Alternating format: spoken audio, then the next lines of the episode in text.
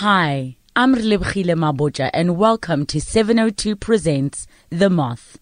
In raising awareness around World AIDS Day issues, we feature real stories from Africa as told at the recent Beneath the Armor, a moth storytelling showcase in Newtown, a Joburg first event held in conjunction with US based storytelling NPO The Moth.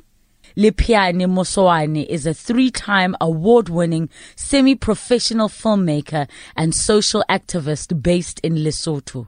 He uses the power of film to address issues affecting young people, marginalized communities, and marginalized individuals.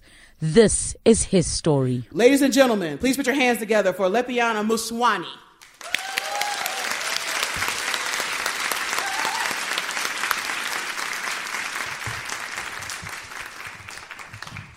Never judge a man until you have walked miles in his shoes. One day I was sitting alone in my room, drinking my cold beer as usual. Then I got a call from my closest friend. I quickly grabbed the phone from the table. But before I could answer it, I remembered something. He had gone to a local hospital to do a voluntary medical male circumcision. The first thing that came into my mind was pain. I was scared that he was going to tell me how painful it was.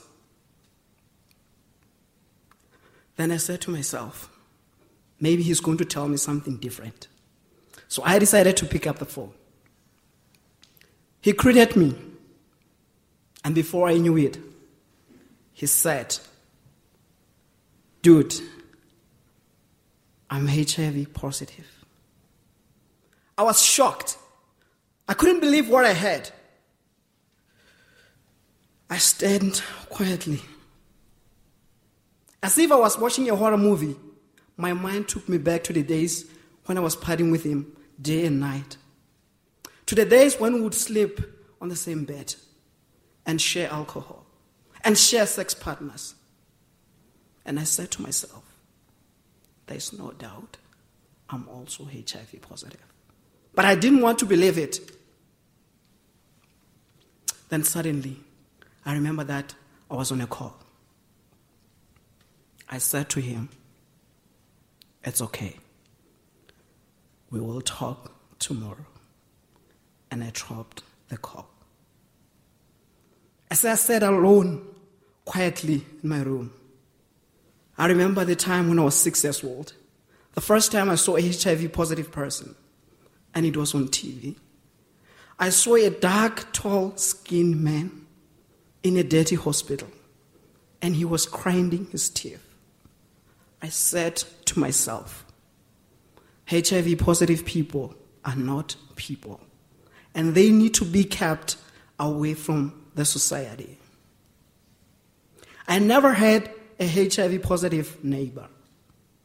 I never had a HIV positive friend. I never had a HIV positive family member, but he is my closest friend, and he is HIV positive. The following morning we met, and I told myself that I didn't want to quickly show him that I was going to stigmatize him like I was doing with all innocent HIV positive people. So I greeted him with a fake smile. As if he was not reading my mind, he grabbed my hand and greeted me. I was shocked, but I could feel the same touch. He was still my friend. I couldn't feel the HIV virus. I could feel that he's still a human being, just like me. We joked, we smiled, we drank together again. He was still my friend. The desire of going to the hospital to do a voluntary medical male circumcision kept on burning in my heart, but I was scared to do the HIV test. Then one day I said to myself, it's now or never. Off I went to the hospital. I remember sitting alone in the counseling room with a counselor. I felt like I was in prison. And the only, the only keys for my freedom were my HIV test results.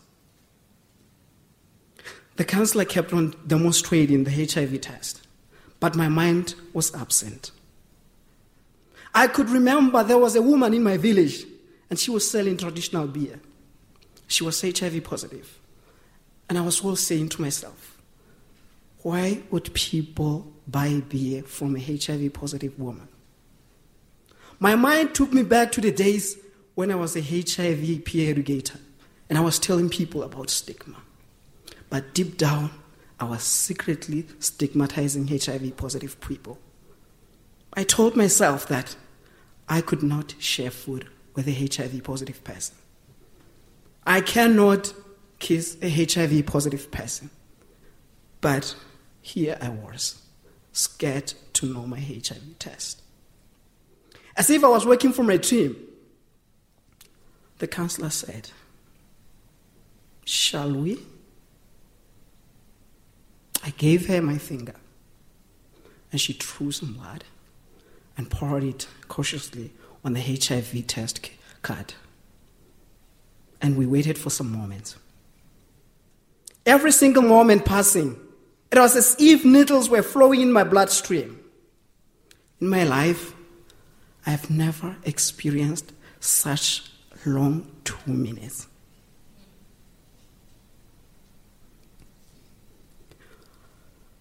I didn't know what I was thinking, but I couldn't imagine facing my father. I couldn't imagine facing my mother and telling them that I'm HIV positive. Because I could see them breaking because of all the trust they had.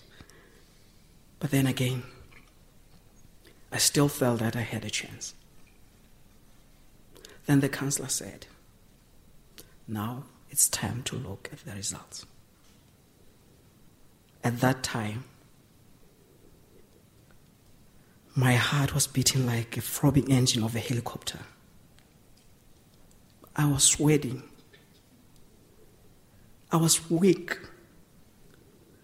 I wanted to kill myself, but I was powerless.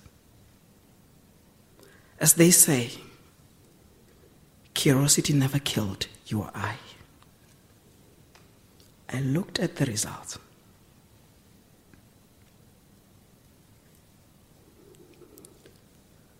I couldn't believe what I saw.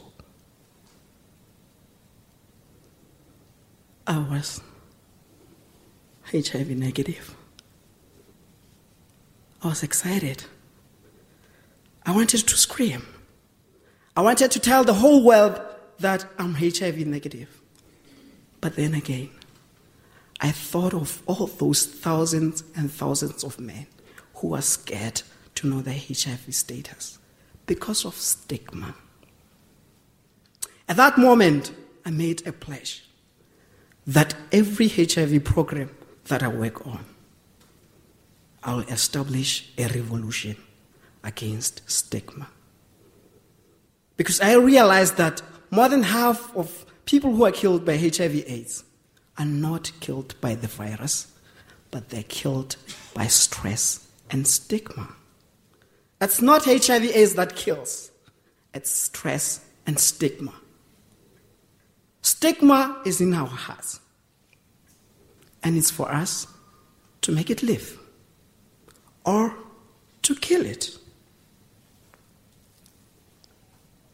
Thank you.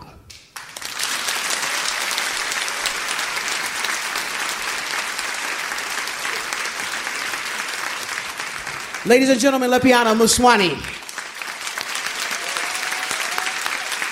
Thanks for listening to 702 Presents The Moth. For more information on The Moth, visit themoth.org.